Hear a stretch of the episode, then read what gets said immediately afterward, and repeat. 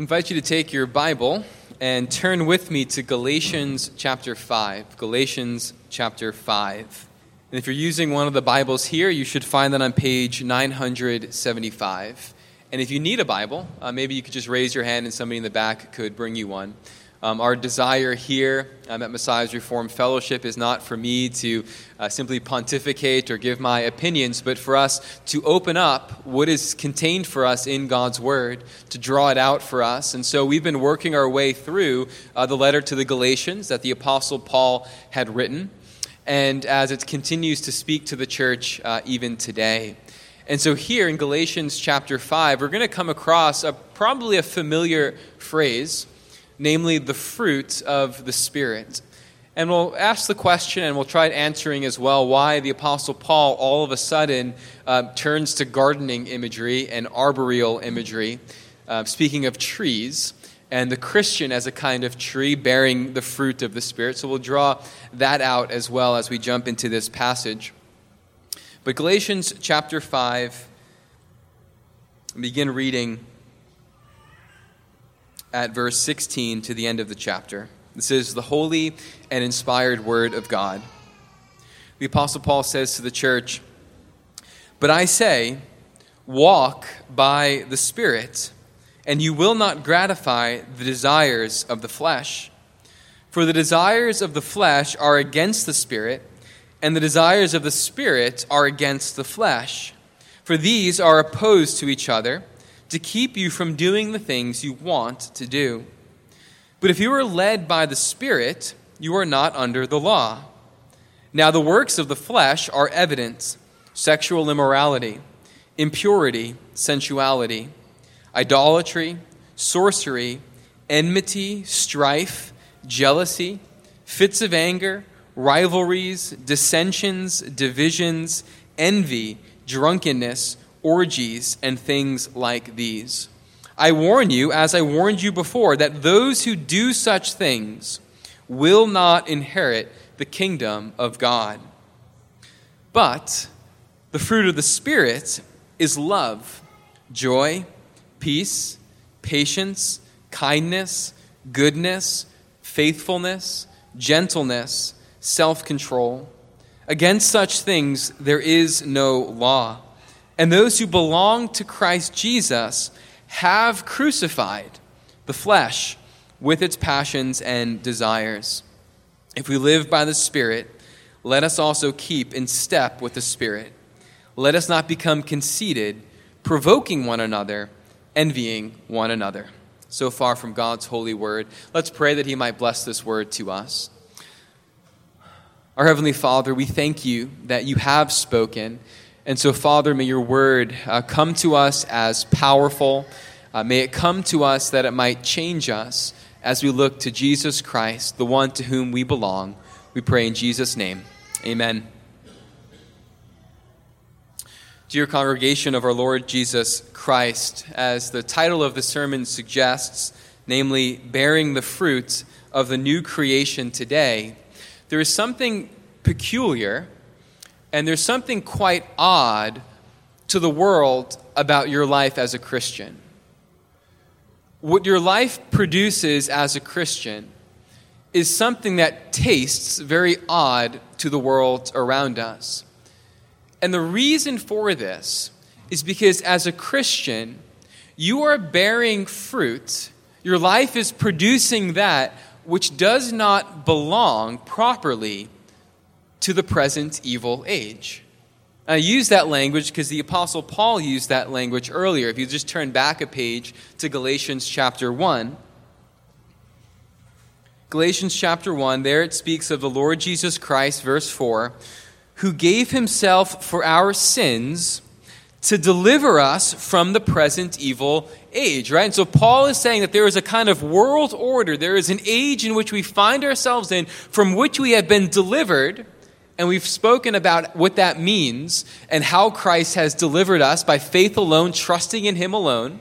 And he's saying that you've been delivered from the present evil age, and what your life is now producing and what it tastes like to those outside of the church is quite odd because it does not properly belong here. It is imported fruit. into the present age. You are bearing, as a Christian, the fruits of the new creation that Jesus Christ is bringing. Now, the reason I use the present evil age was because the Apostle Paul used that phrase. And the reason I'm speaking of the new creation is because the Apostle Paul will also use that phrase. Turn to the ending of Galatians chapter 6. Verse 15, the Apostle Paul says this He says, For neither circumcision counts for anything, nor uncircumcision, right? We had been speaking earlier about how these Judaizers, these false teachers, were coming to the Christians in Galatia, and they were bringing a, a kind of legalistic gospel to them, which really is no gospel at all they were requiring of them to submit again to the order and the structure and the rigidness of the Mosaic covenant which, as we had said, was good for a time, but with the coming of Christ has fallen away. Now the people of God have come into adulthood. They've come into the freedom as sons, so that we're no longer under the rigidness of the old covenant, but now uh, we are in the freedom to follow the law of Christ, as Paul speaks about. So, right, so Paul, that's why Paul refers to circumcision and uncircumcision. Circumcision was kind of the center of the Mosaic covenant. It defined God's people for a time, but that has fallen away and passed away with the coming of Christ and the freedom of his church. But again, notice what he says, verse 15. Neither circumcision counts for anything, nor, nor uncircumcision, right? He's saying it doesn't matter if you're circumcised or you're not. You can be, and that's fine. You might not be, and that's fine. But what does matter? He says there, but a new creation. But a new creation, right? The Apostle Paul has been telling the church that the way out of the present evil age, right, the way of deliverance out of bondage in Egypt, the present evil age, is one that goes by faith in Jesus Christ, trusting in Him alone, who gave Himself for us and who has loved us. And that now we are headed to the promised land of a new creation. And what you are producing in your life today as a Christian by the Spirit is imported fruit of the new creation. It's why your life looks different, tastes different to the world around us. So, Paul here is contrasting the way of living of two different worlds, in a sense. The way of living of the new creation that Christ brings us into, one marked by the fruit of the Spirit and a way of living that belongs to the present evil age, the works of the flesh. That's the antithesis, that's the divide, that's the opposition that Paul is drawing out for us here. And so we're going to flesh these things out under uh, three points, uh, drawing from uh, the arboreal or the, the gardening, you could just simply say, imagery of the fruit of the Spirit. And so, first, we want to think about the gardener of the new creation. Secondly, we want to think about the instrument or the gardener's instrument of the new creation. And then lastly, we want to think about the fruit of the new creation. So, the gardener of the new creation, the instrument of the new creation, and then finally, the fruit of the new creation. So, first, the gardener. Who is the one who cultivates the fruit that belongs to the new creation. Well, it's quite interesting the way in which John's gospel parallels the book of Genesis. Right? If you were to read John chapter 1, John echoes the language of creation when he says, In the beginning was the Word, and the Word was with God, and the Word was God, right? John very intentionally has Genesis 1 in mind, the creation account. And it's quite interesting that John, as he opens up the good news of the gospel, draws that parallel between the coming of Christ and the original creation. But notice also how John's gospel comes to its conclusion and comes to kind of its grand climax with the resurrection of Jesus Christ, right? The Word was made flesh and dwelt among us. That was the Lord Jesus Christ, the Son of God, who came for us to save us from our sins, lived a perfect life, died in the place of sinners on our behalf, was raised to new life. And notice how John, again, who already had Genesis in mind, notice what John says about Jesus' resurrection. John chapter 19, verses 41 and 42. Just listen carefully, or you can turn there as well, but listen carefully. It says this that now in the place where he, Jesus, was crucified, there was a garden. And in the garden, a new tomb in which no one had been yet laid, in which no one had yet been laid. So, because of the Jewish day of preparation, since the tomb was close at hand, they laid Jesus there. Why does John go out of his way to tell us that there was a garden? We'll answer that in a moment. We know that Mary Magdalene, among other women, come to the tomb also. And they run, they find the tomb that is empty. And they call the other disciples. They come and they see, and they kind of go back discouraged, not sure what took place. Where is the body of her Lord? But Mary remains in a really beautiful picture of, of saving faith and what that looks like, clinging to Christ, not wanting to depart. But Mary remains. And as Mary is there weeping at the tomb, the empty tomb of the Lord Jesus Christ, who was raised from the dead, she's there weeping and she hears a voice. And the voice says, Woman, John chapter 20, verse 15, Woman, why are you weeping? Whom are you seeking? And then notice how John speaks of Mary's response to these words. Supposing him to be the gardener, she said to him, Sir, if you have carried him away, tell me where you have laid him, and I will take him away. And then Jesus says simply to her, Mary. And she knew it was her Savior. She knew it was the Lord. Supposing him to be the gardener, there was a garden, and in the garden, a new tomb. Why does John want us to know that the resurrection of Jesus Christ takes place in a garden? I think he's reminding us of, again, Genesis chapter 1 and chapter 2. That, that what Jesus Christ's resurrection means is a new creation. The old that had been cursed, the old that had been corrupted by the entrance of sin and death, Jesus Christ conquers it to bring about a new creation. And it's quite telling that Mary mistaken, mistakes Jesus as the gardener. In one sense, she was, of course, mistaken. He wasn't the gardener. But in another sense, she's actually quite right. Jesus is the gardener of the new creation. And it's He who begins to cultivate spiritual fruit in the life of His people. Jesus Christ is the gardener of the new creation who cultivates the life of His people who belong to him. Right, that's, that's John's, uh, rather the Apostle Paul, John's point, but also the Apostle Paul's point as well. Though he's going to go on to speak about the work of the Spirit, and then we're going to talk about that, we cannot lose sight of the fact that the Spirit is given by Christ.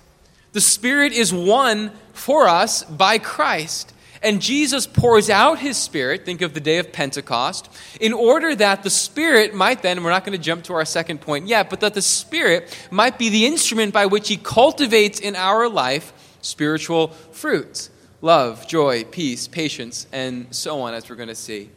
But Jesus Christ, for us to see this, is the one who cultivates the spiritual life of his people.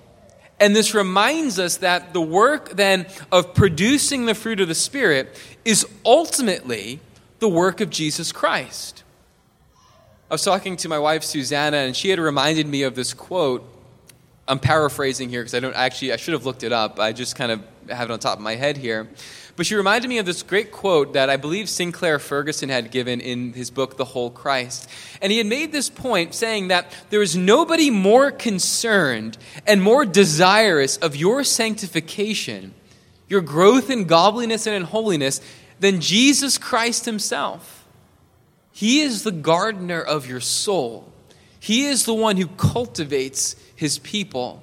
It's his work that he accomplishes um, in his people. This is something that we've uh, seen throughout Galatians. So, just to kind of maybe reflect on a few verses here. If I can. We already noted Galatians chapter 1 4, where it says, you know, how, in what sense is Jesus the gardener of the new creation, cultivating us? Well, first and foremost, as Galatians 1 4 told us, he delivers us. Right? He brings us out of the, the, the, old soil of the, of, the, of the present evil age in which we're producing bad fruit as bad trees, right? He, he takes us and puts us in a new creation, right? He delivers us and brings us to a place of good soil that we might be good trees producing good fruits. Galatians chapter 1, verse 6 also tells us this.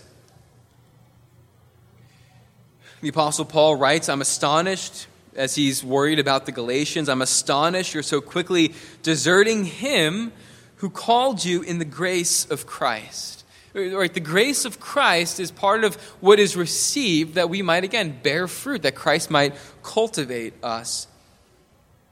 Verse 16 of chapter 1, the Apostle Paul tells us that as he went from city to city, the message that he proclaimed was a proclamation of Jesus Christ himself. He proclaimed Christ, that, that again, his, these people might produce good fruit. Galatians chapter 2, verse 16, you get these beautiful words from the Apostle Paul. He says that we know that a person is not justified by works of the law, but through faith in Jesus Christ. So we also have believed in Christ Jesus in order to be justified, made right with God, by faith in Christ and not by works of the law. He goes on to say also in chapter 2, verse 20, he says, I have been crucified with Christ. It's no longer I who live, but Christ who lives in me. And the life I now live in the flesh, I live by faith in the Son of God, who loved me and gave himself for me. And we can keep going on, right? The Apostle Paul has constantly directed our attention to Christ as the one alone who can deliver us and the one alone who can cultivate in our life the good fruit of the Spirit. And so that's kind of the wider context as we jump more specifically into these verses and Paul's discussion of the fruit of the Spirit in our life. And so we've seen, firstly, then, the gardener of the new creation. Jesus Christ is not interested necessarily in just cultivating a people who can thrive in the present evil age. Jesus' primary concern in your life is that you cultivate the fruits of the creation that is to come, the new creation.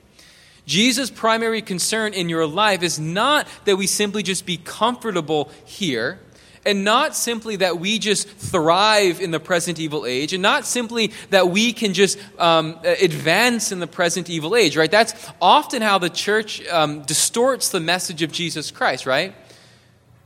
Here are 10 ways that you can do better in the, in the present evil age. Now, those things might be helpful, and it's not to say that you know, we can't have any sense of wisdom and how to navigate this present evil age. But Jesus' primary concern in your life as the gardener of the new creation is that you be fitted and produce the fruit that belongs to what is to come. And that often means that our lives produce that which the world hates and the world um, seeks to destroy and the world seeks to rid themselves of different imagery, but you have the imagery of the world in the darkness, loving the darkness, hating the light. The Christian comes as light, the Christian comes as producing and tasting like the fruit of the new creation. And this, again, is something that Jesus prioritizes, and therefore something we ought to prioritize as well. Is your life producing fruit that tastes like the present evil age? Marked by the works of the flesh? Or is your life producing the fruits of the new creation? The Apostle Paul challenges us then to look to Christ, that his work of sanctification might continue, his work of cultivating us as our gardener might continue. And our second point then is to then to think about the gardener's instrument, the instrument of the new creation. We say, how then does Jesus Christ cultivate my life and cultivate spiritual fruits in my life? How do I grow in these things? Yes, I, I long for these, these things, right? The Apostle Paul says that there, is, there are these warring principles, the flesh and the spirit, and the flesh keeps us from doing that which we want to do. I desire love. I desire joy. I desire peace. I desire gentleness. I desire self control. How then are these things produced in my life? Well, again, Paul's whole point has been saying that it is not a matter of simply the, the, common phrase, pulling up your bootstraps. I actually don't even really know what that fully means, but it's a common phrase. and, just trudging along down the, the path of obedience. Right? Human willpower, just making my life act like this. Paul is saying instead that, that Jesus Christ, as the gardener of the new creation, supernaturally works these fruits in you by his Holy Spirit. Right, Paul said this earlier in Galatians 3, kind of in, a, in a, an implied sense, in an indirect sense. But he says in Galatians 3, verse 2, he asks this question. He says, Did you receive the Spirit by works of the law or by hearing with faith? And of course, it was by faith you received the Holy Spirit. Verse 3 Are you so foolish? Having begun by the Spirit, are you now being perfected by the flesh? Right? Again, it, Paul's asking in a kind of quizzical sense. He's like, does this make any sense to you? If you began the Christian life by the power of the Holy Spirit, are you now perfecting the Christian life, um, cultivating the Christian life now by the flesh? Paul's saying, of course not. You began by the Spirit.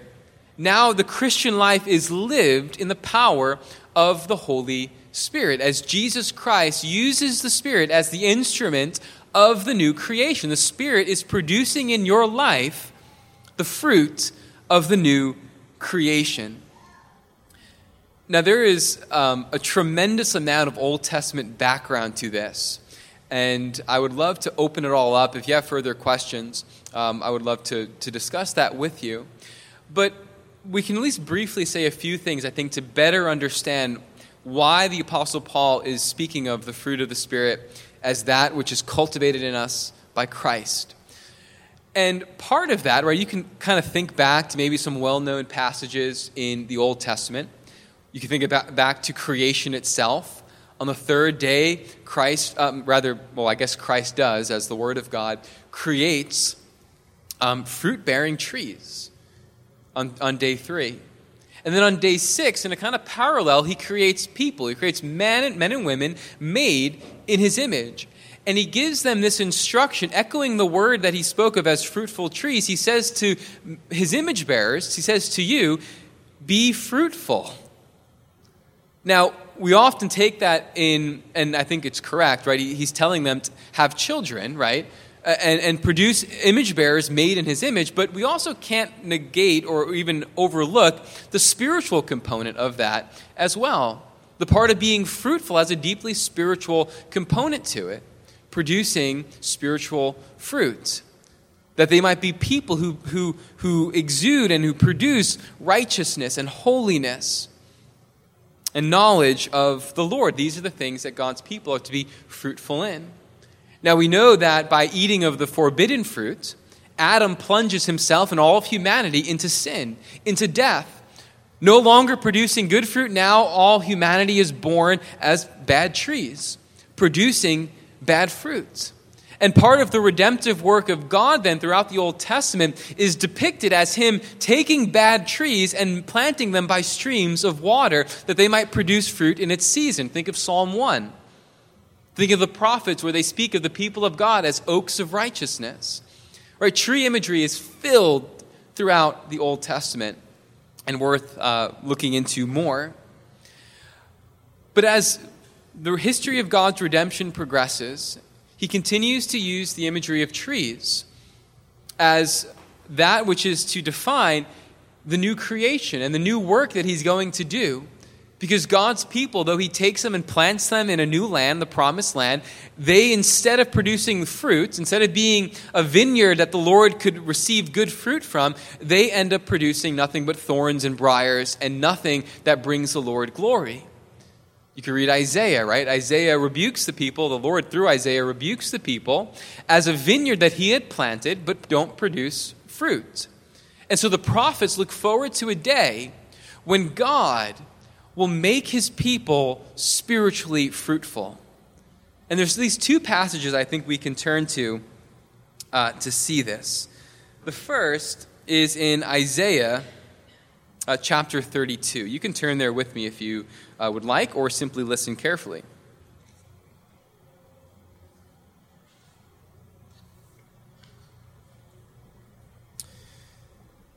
So, Isaiah chapter 32. And we'll just read a few verses there, uh, beginning at verse 9. Uh, the main verse that I want us to focus on, though, is verse 15. But notice what it says here.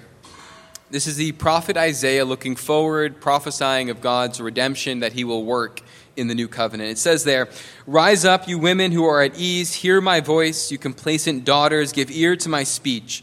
In little more than a year, you will shudder you complacent women, for the grape harvest fails, the fruit harvest will not come, right? So he's lamenting uh, the fact that God's people are not producing fruit. There's no harvest for the Lord.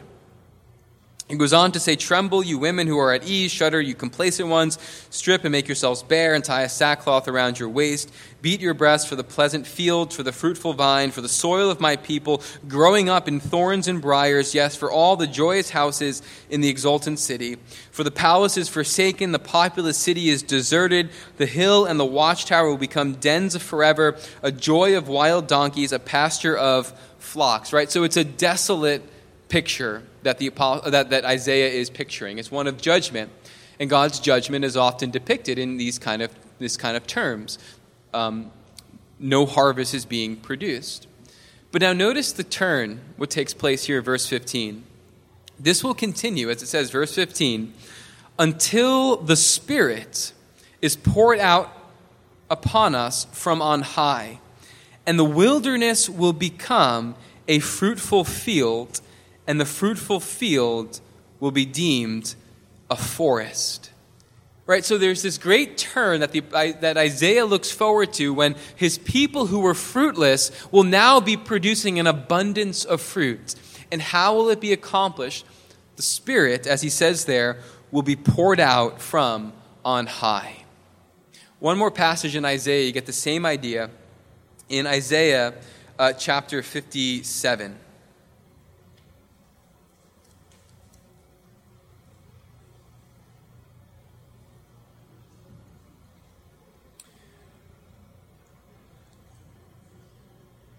Again, you have a message of judgments, of desolation, but then you get this great turn in verse 14 of Isaiah 57. It says this It shall be said, Build up, build up, prepare the way, remove every obstruction from my people's way. For thus says the one who is high and lifted up, who inhabits eternity, whose name is holy. I dwell in the high and holy place, and also with him who is of a contrite and lowly spirit to revive the spirit of the lowly, and to revive the heart of the contrite. For I will not contend forever, nor will I be angry forever, for the spirit would grow faint before me, and the breath of life that I made. Because of the iniquity of his unjust gain, I was angry. I struck him, I hid my face, and was angry. But he went on backsliding in a way of his own heart. I've seen his ways, but I will heal him. I will lead him and restore comfort to him and his mourners, creating the fruit of the lips. Peace, peace to the far and to the near, says the Lord, and I will heal him. we'll end our reading there of, of Isaiah.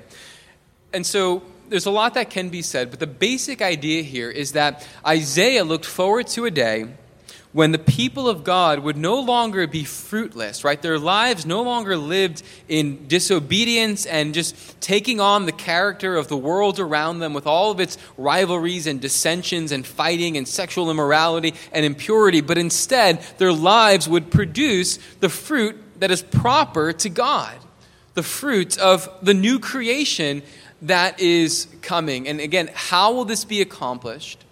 By the instrument of the Spirit being poured out upon uh, the church.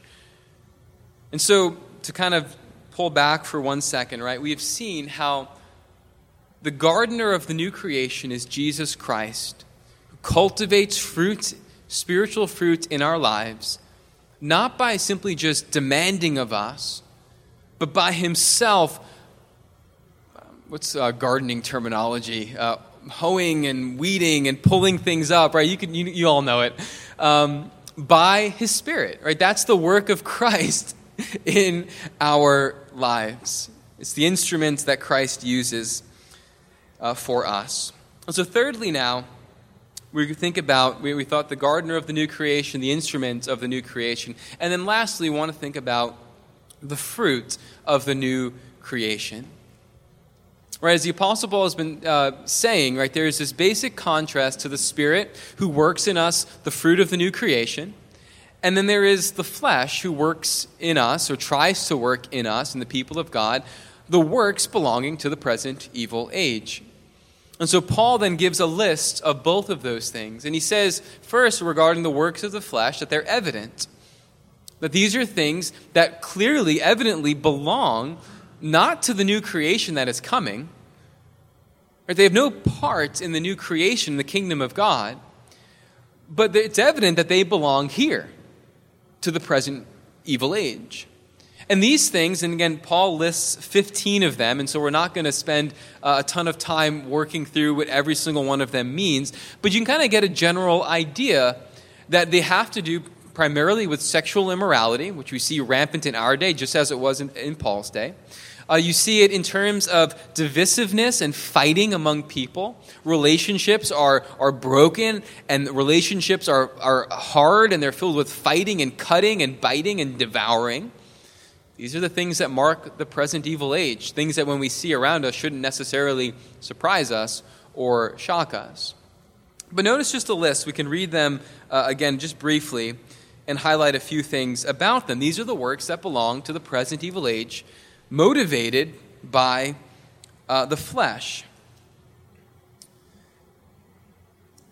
There it says, verse 19 the works of the flesh are evident sexual immorality, impurity, sensuality, right? Sexual sins. Secondly, he moves on to kind of a broader term of idolatry idolatry, sor- sorcery, enmity. Um, idolatry and sorcery, right? You're looking to the things of this earth and you're putting your trust in them. You're looking for them to save you, to rescue you.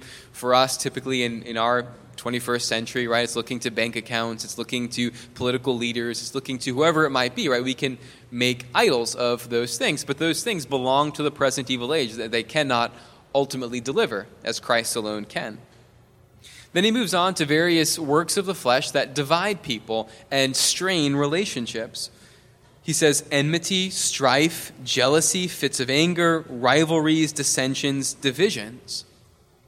And um, all of these things, right? It's very evident that these things destroy communities. That's why Paul is saying these things must not be among the church community. They must be put to death and crucified and thrown off. But, right, no society could ever thrive if these sins, if these works of the flesh are promoted, are praised, are um, um, supported, whatever it might be, right? No society would ever thrive because these things destroy the idea of a society. They destroy the idea of a community. And so these things Paul is saying must not be true of the church community as the people of the new creation. He adds also just these general um, uh, sins uh, of life, where he says also envy. Uh, which would also be relational, but also drunkenness, orgies, and things like these, right? Paul's not giving an exhaustive list.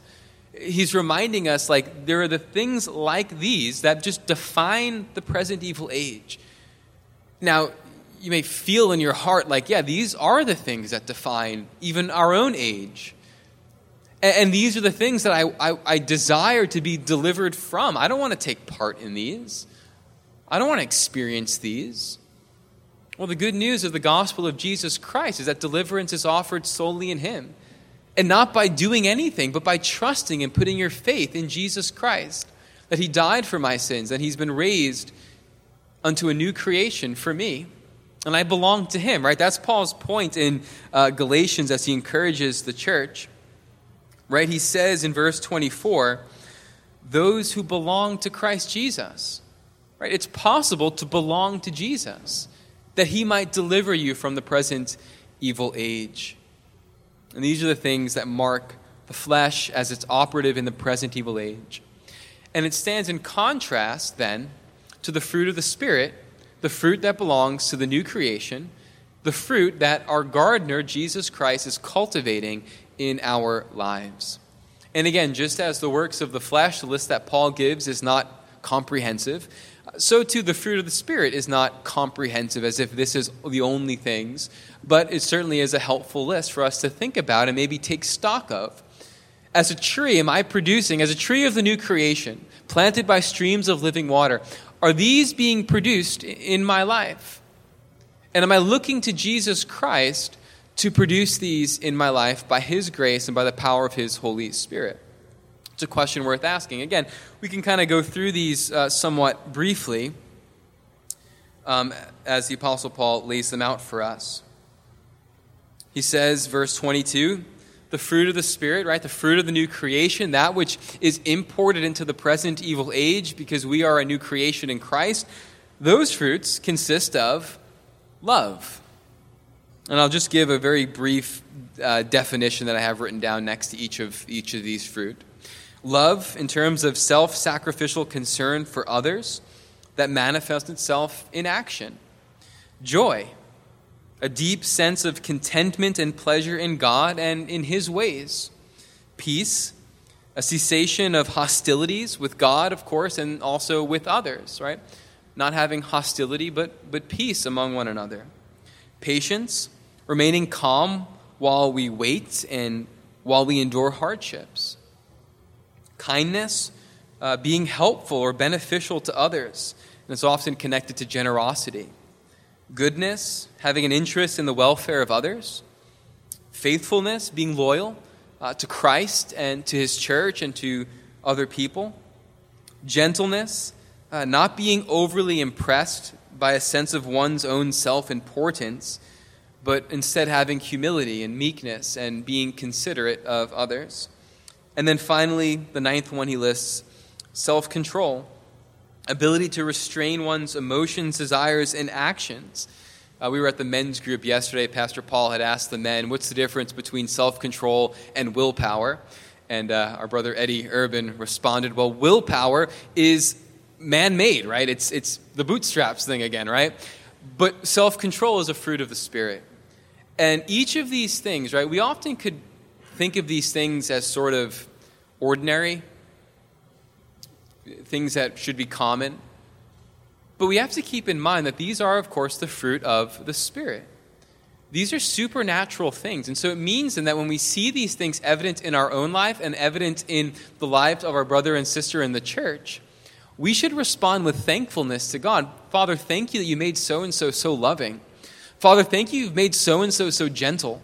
Father, thank you, you've made so and so have such great self control in the midst of this situation. Right? Have you ever thought to do that?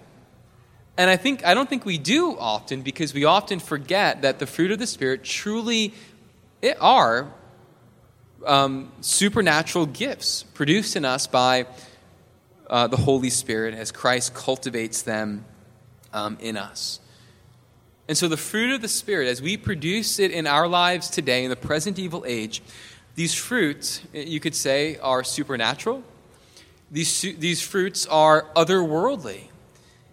And therefore, they often can taste quite odd to the world. Now, some may taste and, and through that come to know Christ, because in many ways, all of these fruits are things that are proper first and foremost to Christ, right? Christ as the one who loves, is joyful, is peaceful, is patient, kind, good, faithful, gentle, self control. Right? These are the things that are preeminently in Jesus Christ, which is why, as we belong to Jesus Christ, and by his spirit he produces them in our lives that we might be more and more like him and so as we do that right as your life produces these fruits of the new creation, the world may taste it and hate it because they love their sin and they, and they love the present evil age. Or, by God's grace, they may taste of those fruits of your life and through them come to know Christ. As you explain to them why it is your life is the way that it is, why it is that your life does not look like the world around you, why it is you're able to be self controlled while the world is flying off the hinge. You know, was, uh, with Susanna this past week, we were eating out, and um, this often happens, right? We're in the city, and uh, this couple or three people are next to us. And I remember the way in which this man was speaking. Um, and I remember afterwards, I'm talking to Susanna, and I'm just like, this man has no self control. Like they're discussing a situation, and he just, in the midst of, you know, a place where you, you know, people are listening and watching or whatever, this man just flies off the hinges and just says whatever he comes to his mind. He can't control himself. And it, reminded me of just an example of, of the way in which the world operates. Whatever emotions boil up, whatever desires come up, that's what I'm going to act upon. But notice Paul says for the Christian that there are things that we might desire that we're not to engage in. Right? He says to the, to the church, he says that um, the desires of the flesh are against the spirit, and the desires of the spirit are against the flesh. For these are opposed to each other to keep you from doing the things you want to do. Right? So Paul is reminding us that, you know, contrary to our current societal opinion, desire does not mean we ought to do it. Right? Again, as new creations, we aren't to act purely upon desire. Now, we pray and ask that God would make us desirous of the things that He desires. We pray that He would change our affections, that we would love the things that He loves, so that our desires do line up with the Lord's. But not everything we desire, but just because we desire it, is proper for us to engage in. The Christian is called, as Paul says here, to put to death the flesh. And he reminds us that we are able to do this because the flesh has already been crucified. Right? As a Christian, you have the power by Christ and by his Spirit to not engage in the desires of the flesh. Again, notice what he says, verse 24. Those who belong to Christ Jesus have crucified. He doesn't, it's not an imperative here. He's not saying must crucify, but he's saying those who belong to Christ Jesus are united to him by faith and the power of the Holy Spirit have crucified the flesh with its passions and its desires. It leads to a sort of paradox here when we think about the Christian life and producing the fruit of the Spirit. If the flesh has already been crucified, why do I still struggle with its desires? And in many ways, this paradox kind of gets at the heart of um, our sanctification. If I could read um, a quote, if I can find the quote wherever I put it, um, by Kevin DeYoung. He had written an excellent book, if you want a book on sanctification, called The Hole in Our Holiness. And he reminds us of what the nature of our sanctification um, is as the people uh, of God. He says this He says, Apart from our union with Christ, belonging to Christ, every effort to imitate Christ, right, to produce the fruit of the Spirit, no matter how noble and inspired at the outset, inevitably leads to legalism and spiritual defeat. But once you understand the doctrine of union with Christ, belonging to Christ by faith, you see that God doesn't ask us to attain to what we're not. God doesn't ask us to attain to what we're not. He only calls us to accomplish what already is. The pursuit of holiness is not an effort to do just what Jesus did, right? WWJD is the common phrase. Rather, it's the fight to live out the life that has already been made alive in Christ. And so he goes on to add if I had to summarize New Testament ethic in one sentence, it would be be who you are. That's the basic idea of the Christian life. Be who you are in Jesus Christ. Again, we can often think of, you know, hearing this, okay, I must produce more fruit of the Spirit. We can often think of the Christian life then as become what I am not. Right? Become something that I'm not already. Right? Be something, but the Christian life instead is be who you already are in Christ. Be consistent with what Christ has done and live that out in your life. Be who you are, not in your flesh, but in the Spirit and in Christ. And so, this is uh, Paul's exhortation to us as the church. Just to come to a conclusion here, right? He holds Jesus Christ up as the gardener of the new creation. And he reminds us that Jesus Christ is cultivating spiritual fruit in our life that is supernatural by the work of his Holy Spirit. And therefore, our, life, our lives are to be lives planted by streams of living water, producing these fruit trusting in the Lord to produce these fruits, and having the great confidence that he who began this work in you will bring it to completion at the day of Jesus Christ. And to know with certainty that there is nobody more concerned and desirous that you produce these fruits than the gardener of your soul, Jesus Christ himself. And so let us look to him and let our lives then be filled with the fruit of the Spirit as we relate to one another and as we go out into the world as His people. Let our lives be filled with love and joy and peace and patience, kindness, goodness, self control. I might have missed one, but let our lives be filled with those things. Amen. Our Heavenly Father, Lord, we come before you humbly and confidently that as you have instructed us through the Apostle Paul, uh, that you desire good fruit to be produced in our lives, we come asking that that would be so. That as we look to Jesus Christ and are reminded of our union with Him by faith, that we belong to Him, that our lives would produce as good trees the fruit of the Spirit. And so, Father, may this be accomplished more and more and more in our midst for your glory and for the good of your people and for the advance of your gospel. We pray in Jesus' name. Amen.